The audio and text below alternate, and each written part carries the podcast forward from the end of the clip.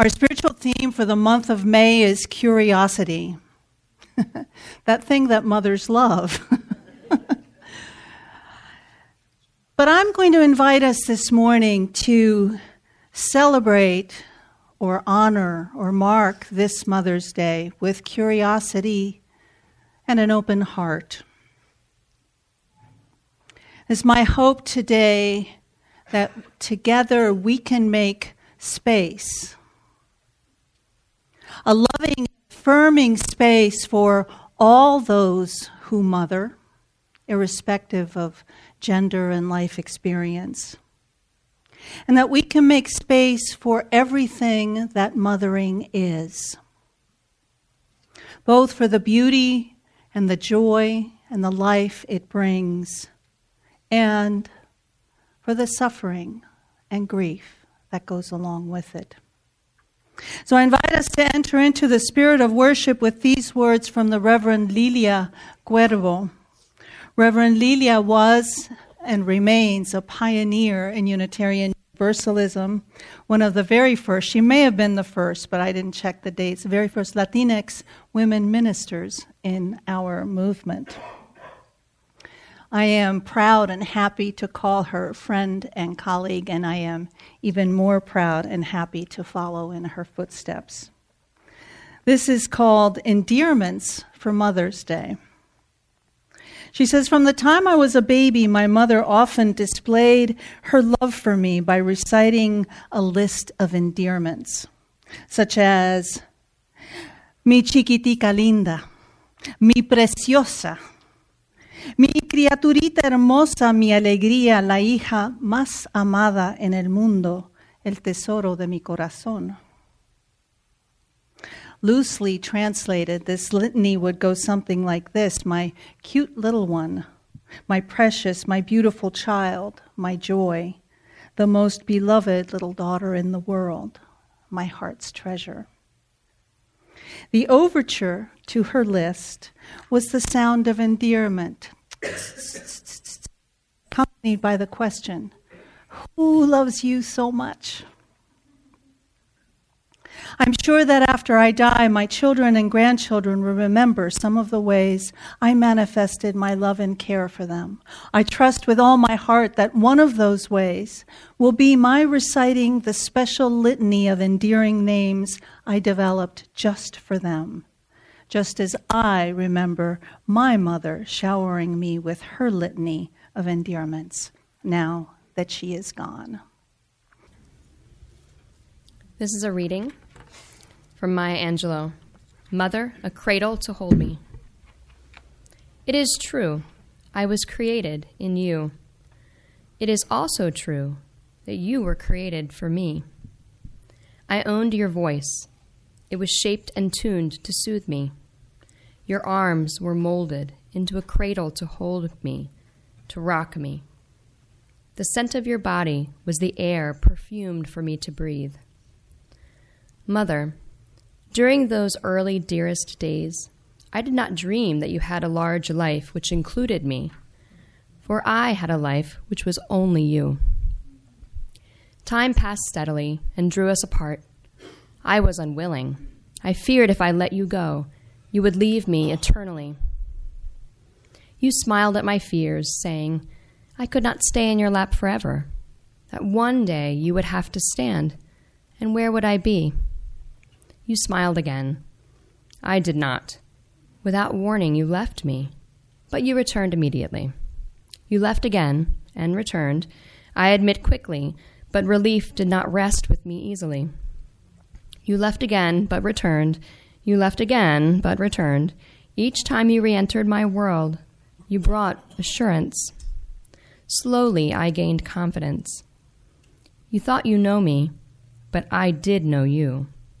You thought you were watching me, but I did hold you securely in my sight, recording every moment, moment memorizing your smiles, tracing your frowns.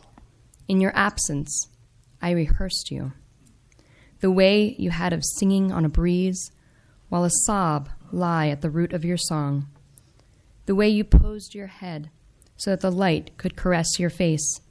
When you put your fingers on my hand and your hand on my arm, I was blessed with a sense of health, of strength, and very good fortune.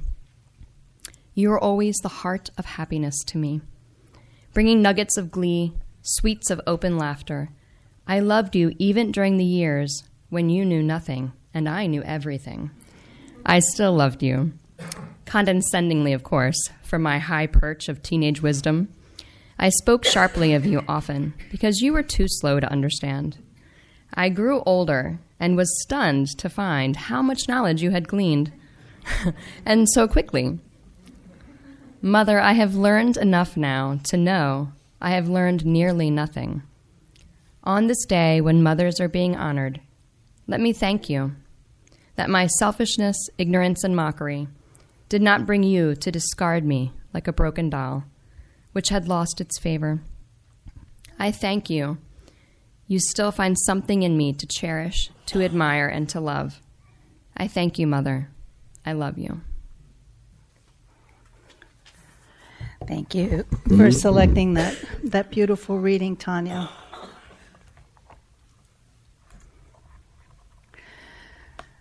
So, I want to start by talking with you some about one of our famous ancestors in faith, Unitarian Julia Ward Howe. Some of you may have may have heard of her. She is mostly known today, if at all, for writing the Battle Hymn of the Republic, which is kind of a fearsome title for, for a song.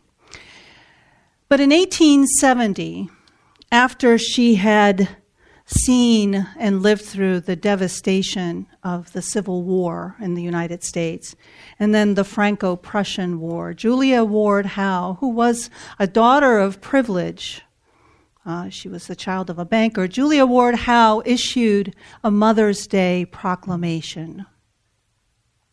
And in this proclamation, she called on all of the women in the world. She didn't call on the mothers, she called on all the women of the world to join together in order to make peace. And in her proclamation, she says, Arise, all women who have hearts, whether your baptism be that of water or of tears. Say firmly, we will not have great questions decided by irrelevant agencies. Let that sink in. Our husbands shall not come to us reeking with carnage for caresses and applause. Our sons shall not be taken from us to unlearn all that we have been able to teach them of charity, mercy, and patience. We, women of one country, will be too tender of those of another country to allow our sons to be trained to injure theirs. From the bosom of the devastated earth, a voice goes up with our own. It says, Disarm, disarm. The sword of murder is not the balance of justice.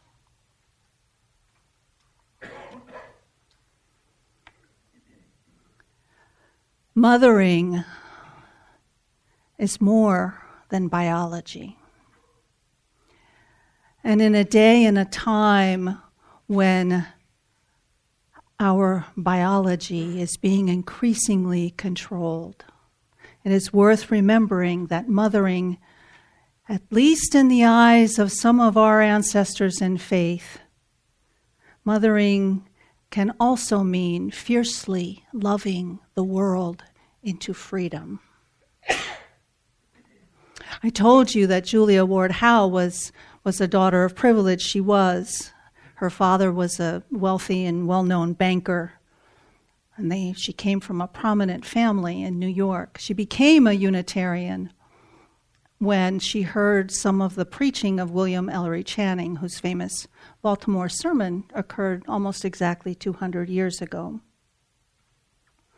She married a man who she appears to have fallen in love with at first sight. He was 18 years older than she was, and someone who was famous in his own right for his, well, Calvinism, but also for his, for his zeal to do good in the world.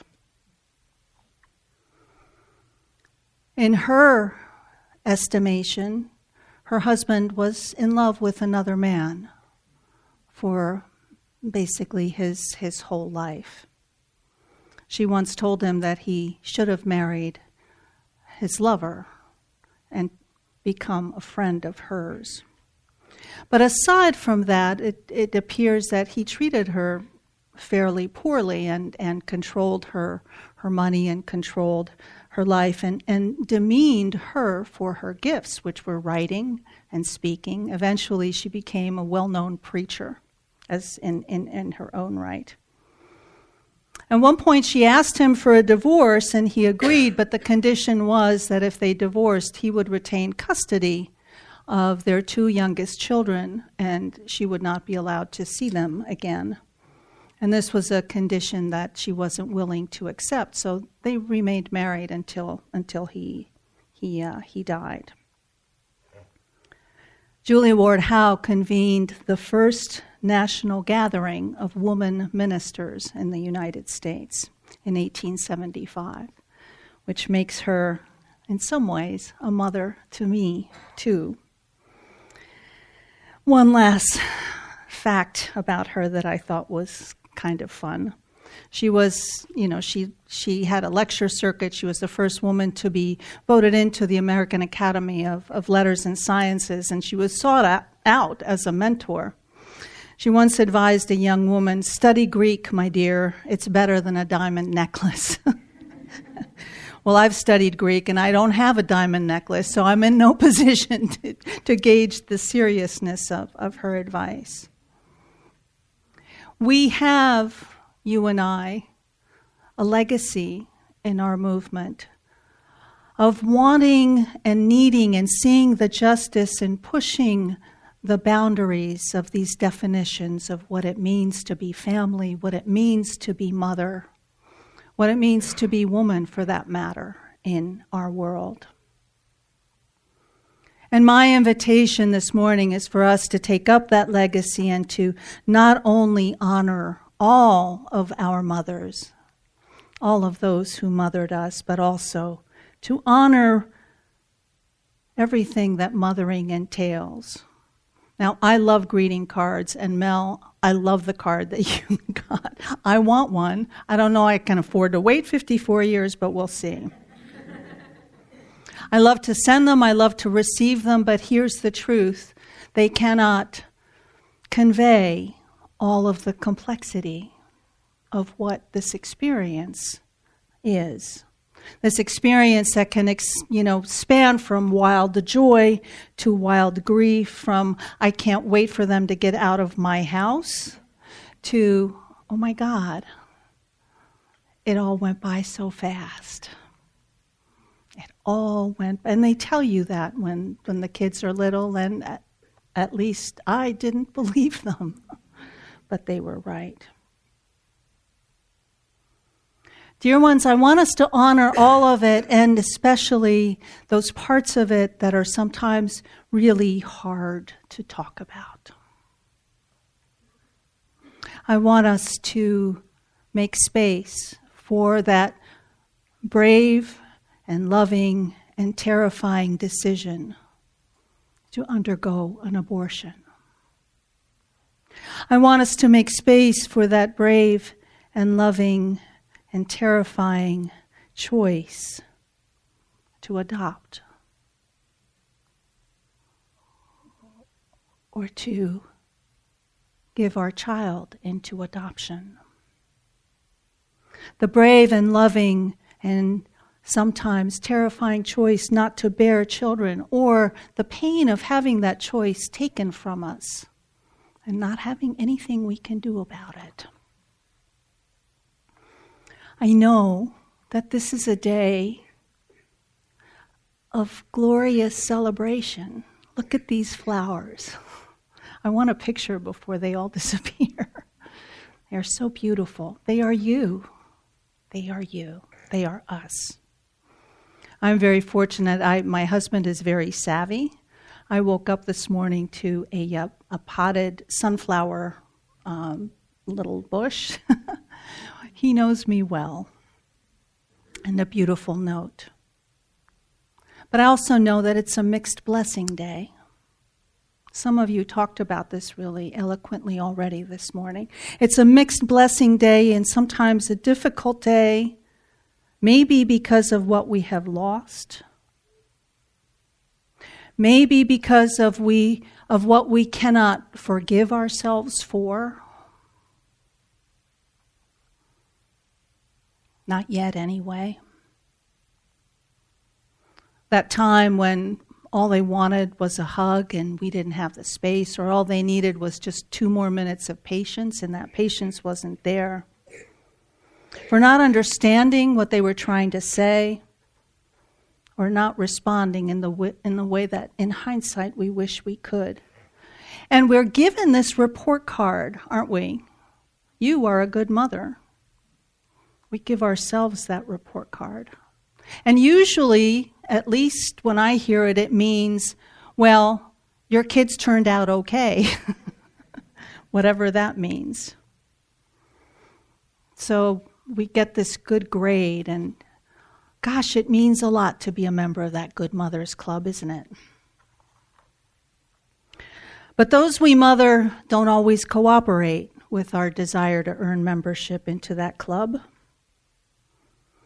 Sometimes they don't have it in them.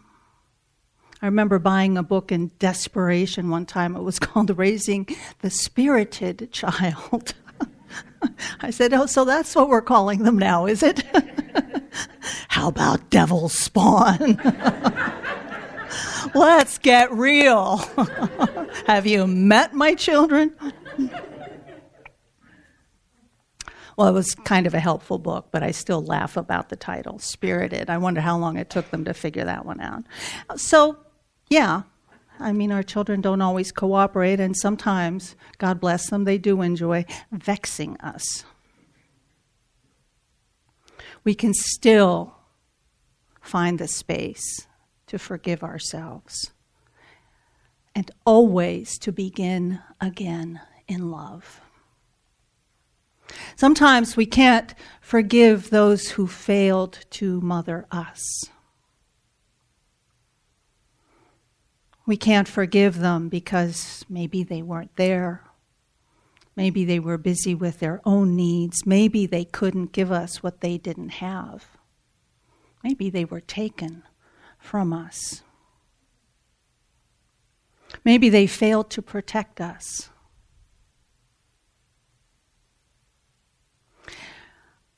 I want you to know, for those of you who hold that, who carry that as your story, I want you to know that it's possible that forgiveness is not in the cards today and may not be in the cards tomorrow, but it can happen. I want you to know that it can. And that in the meantime, you are loved and held. We have our families of origin and we have our families of choice, don't we? And whether that forgiveness comes or doesn't come, it will come in its right time. But even so, we can begin again in love. I say this all the time, so forgive me for repeating myself, but dear ones, love wins. And if love hasn't won, it isn't over. Unitarian Universalism teaches us to always return to affirming life, to always return to that place where we begin in love. It teaches us to love ourselves so that we can love others and change the world tiny little goals we have in our faith. And in this world that judges our mothering based on the outcomes of completely independent human beings, we can make a different choice. We can choose to honor all that is in our human experience of mothering. We can grieve what we need to grieve and begin again in love. We can choose, instead of judging one another, we can choose to affirm and support one another. Somebody said it this morning. We can look at one another and say, I know you and I did the best we could. In that moment, we did the best we could.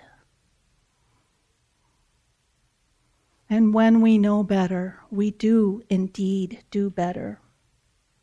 And when we choose to recognize and support one another, we recognize that every child needs many mothers in order to feel safe and in order to thrive in this world. Mothers who are grandmothers, mothers who are tias and tios, and uncles, and friends of the family. Mothers who are women, who are men, who are non gender binary, who are transgender.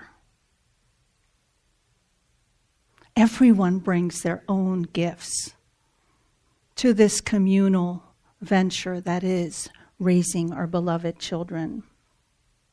Every child needs mothers who are artists and writers and patient and impatient, and yeah, even preachers. Although PKs do have a hard time.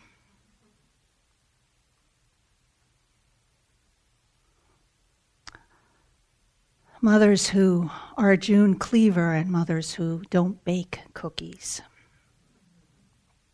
Every child needs every one of us in this room to model what it looks like to be our fullest selves,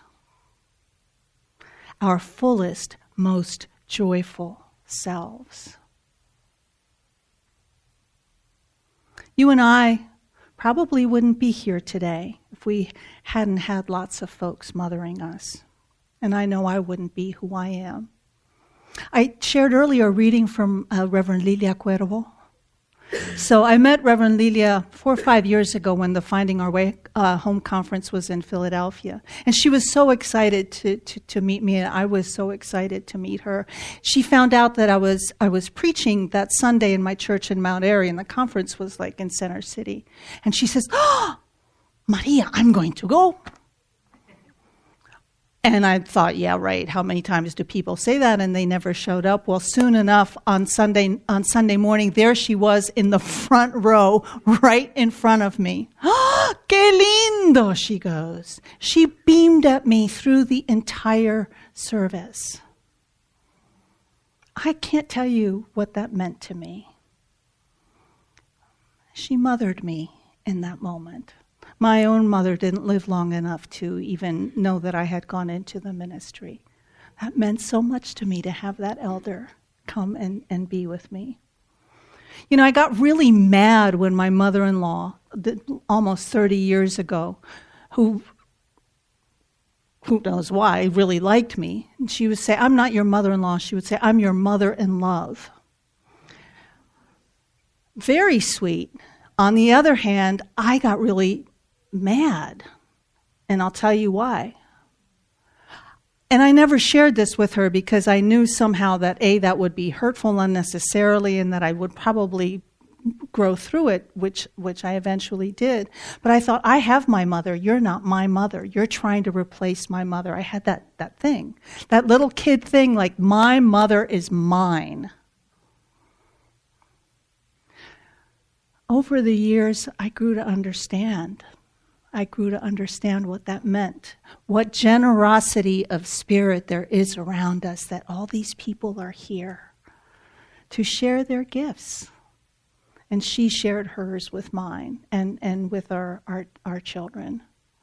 And there are many others. I, I won't go into all of it with you. But that's the legacy that I am inviting us all into this morning. To recognize and to honor the presence in our lives of this nurturing, this loving us into the space where we can love ourselves and change the world. It's revolutionary. It really is. Amen. Ashe. And blessed be. So, dear ones, normally we would sing, but we're going to sing in a little while. We're going to have our flower communion right now. I'm going to start by sharing a little bit with you. Some of you know this story, but for those of you who don't, I will. I will. Uh, I hope this is interesting. So the flower communion is a actually well loved tradition in Unitarian Universalism. And I'd love to tell the story of how it came about. It was created and given to us by the founder of the Unitarian Church in Czechoslovakia, Dr. Norbert Čapek. And it was first used on June 4th, 1923. So it's been around for a while. Dr. Čapek wanted to create a ritual that would bring people together. And he, he turned to the beauty of the countryside and to flowers to create a communion service that would stand in, in contrast to the bread and wine that is used in Catholic rituals. By the way, I have to tell you, this is completely off the topic, but I can't help myself. I saw this great thing like Lunchables that are communion, like a little thing of in a packet, plastic packet, a little thing of wine and a wafer for communion on the go. I think that is so awesome. Anyway, I'm sorry. I couldn't I couldn't help myself. So it was his wife who actually brought the flower communion to the United States into a, one of our congregations in, in Massachusetts, and she was actually the one who convinced him to leave the Baptist faith and become a Unitarian. When the Nazis took control of Prague in 1940, they took notice of Dr. Čapek's Unitarian preaching. In their court records, it says they found that his message of the inherent worth and beauty of every human being was, and I quote, too dangerous to the Reich for him to be allowed to live. I invite you again, dear ones, to take a moment to recognize the courage and the power of our faith tradition. Today and almost 80 years ago. They took Dr. Čapek to the infamous Dachau camp where he was killed in 1941 during what the Nazis called medical experimentation. But look at these flowers this morning and know that his message of hope and human decency could not be erased. It is our message of hope and human decency, and it's the reason we're here. So, dear ones, Tanya and I would like to begin by bringing flowers to those of you who prefer to remain seated. Would you mind just raising your hand? And we'll bring them around. Some of you who might be more comfortable. Okay.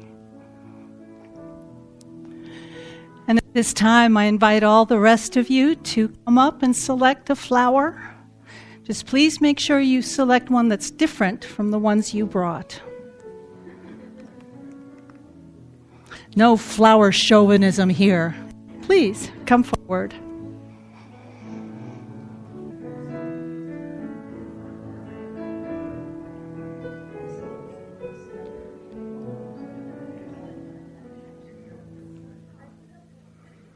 You look so beautiful.